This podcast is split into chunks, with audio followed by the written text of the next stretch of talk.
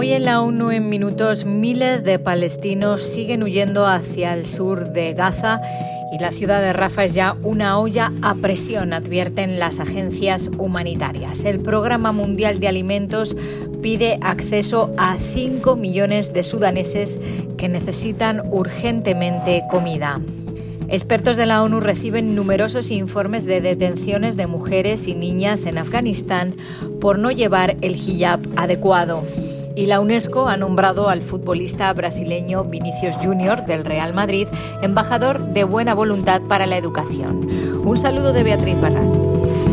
La oficina humanitaria ha expresado su preocupación por las hostilidades en Han Yunis que han obligado a miles de personas a huir a Rafa en el sur de Gaza y ha descrito la ciudad fronteriza como una olla a presión de desesperación. Miles de palestinos han seguido huyendo hacia el sur, que ya alberga más de la mitad de la población de la franja de unos 2,3 millones de personas. Jens Lark es el portavoz de la oficina.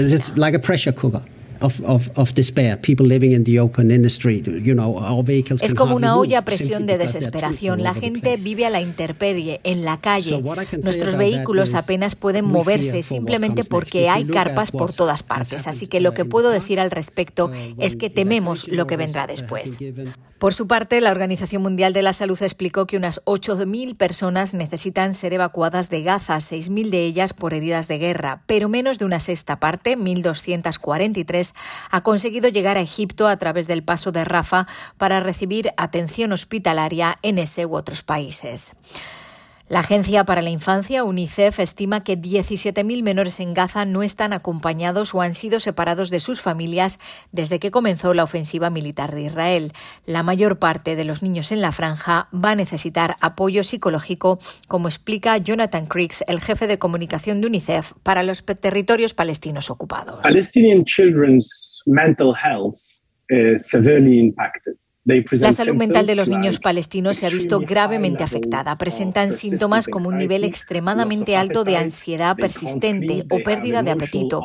No pueden dormir, uh, tienen explosiones emocionales o sufren pánico cada vez que oyen un bombardeo.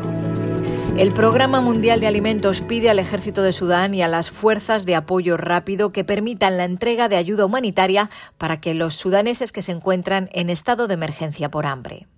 Nueve meses después del estallido de la guerra civil en el país africano, en abril del año pasado, hay más de 18 millones de personas que atraviesan una crisis por hambre, de los cuales 5 millones necesitan la llegada urgente de alimentos en la capital, Jartum, así como en las regiones de Darfur o Kordofán. La agencia de la ONU avisa que ahora mismo solo puede entregar ayuda regular a una de cada diez personas en el nivel 4 de alerta, el segundo más grave, porque un centenar de camiones han estado bloqueados estos últimos meses. Lenny Kinsley es la portavoz. Cada uno de nuestros camiones necesita estar en la carretera todos los días entregando alimentos al pueblo sudanés que está traumatizado y abrumado después de más de nueve meses de un conflicto espantoso.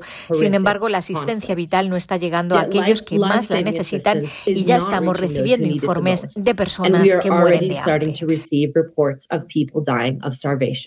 Expertos de la ONU condenan la detención de decenas de mujeres y niñas en Afganistán por violar el código de vestimenta impuesto por los talibanes. Los expertos piden que cesen estas detenciones y que liberen de inmediato cualquier mujer o niña que aún pueda estar detenida. Los arrestos comenzaron inicialmente en el oeste de Kabul, pero se extendieron rápidamente a otras partes de la ciudad y a otras provincias, mientras las mujeres estaban en centros comerciales, escuelas y mercados callejeros. Las mujeres y niñas fueron llevadas por la fuerza en vehículos policiales y acusadas de llevar un hijab inadecuado y fueron retenidas e incomunicadas alegando que llevaban ropa colorida y ajustada en contra de las instrucciones. Además, algunas mujeres han sufrido violencia, amenazas e intimidación. No se sabe cuántas aún están detenidas, tal vez incomunicadas. Y la UNESCO ha nombrado al futbolista brasileño Vinicius Junior embajador de buena voluntad durante una ceremonia celebrada en el centro de entrenamiento del Real Madrid. Vinicius Junior no es solo un futbolista excepcional, es también un hombre comprometido desde muy joven en favor de la igualdad de oportunidades a través de la educación en Brasil. Es un modelo para toda una generación, dijo la directora general Audrey Azoulay. Vinicius aseguró que recibir este nombramiento a los 23 años es más que un honor, es una victoria y un deber. Por supuesto, dijo, quiero que se me reconozca como un gran jugador, pero también como un ciudadano que ha intentado marcar la diferencia. El jugador brasileño del Real Madrid creó en 2021 el Instituto Vini Junior para ayudar a niños y adolescentes brasileños de barrios desfavorecidos a volver a la escuela. Además, ha colaborado con la FIFA y con Brasil para romper el silencio en torno al racismo y promover el respeto y el diálogo. Azulé se reunió también con el presidente del Gobierno de España, Pedro Sánchez, al que le trasladó que la UNESCO ha elegido la candidatura de España para la organización de Mondiacult 2025, un evento en el que los 194 Estados miembros definen juntos la agenda mundial para la cultura. Hasta aquí las noticias más destacadas de las Naciones Unidas.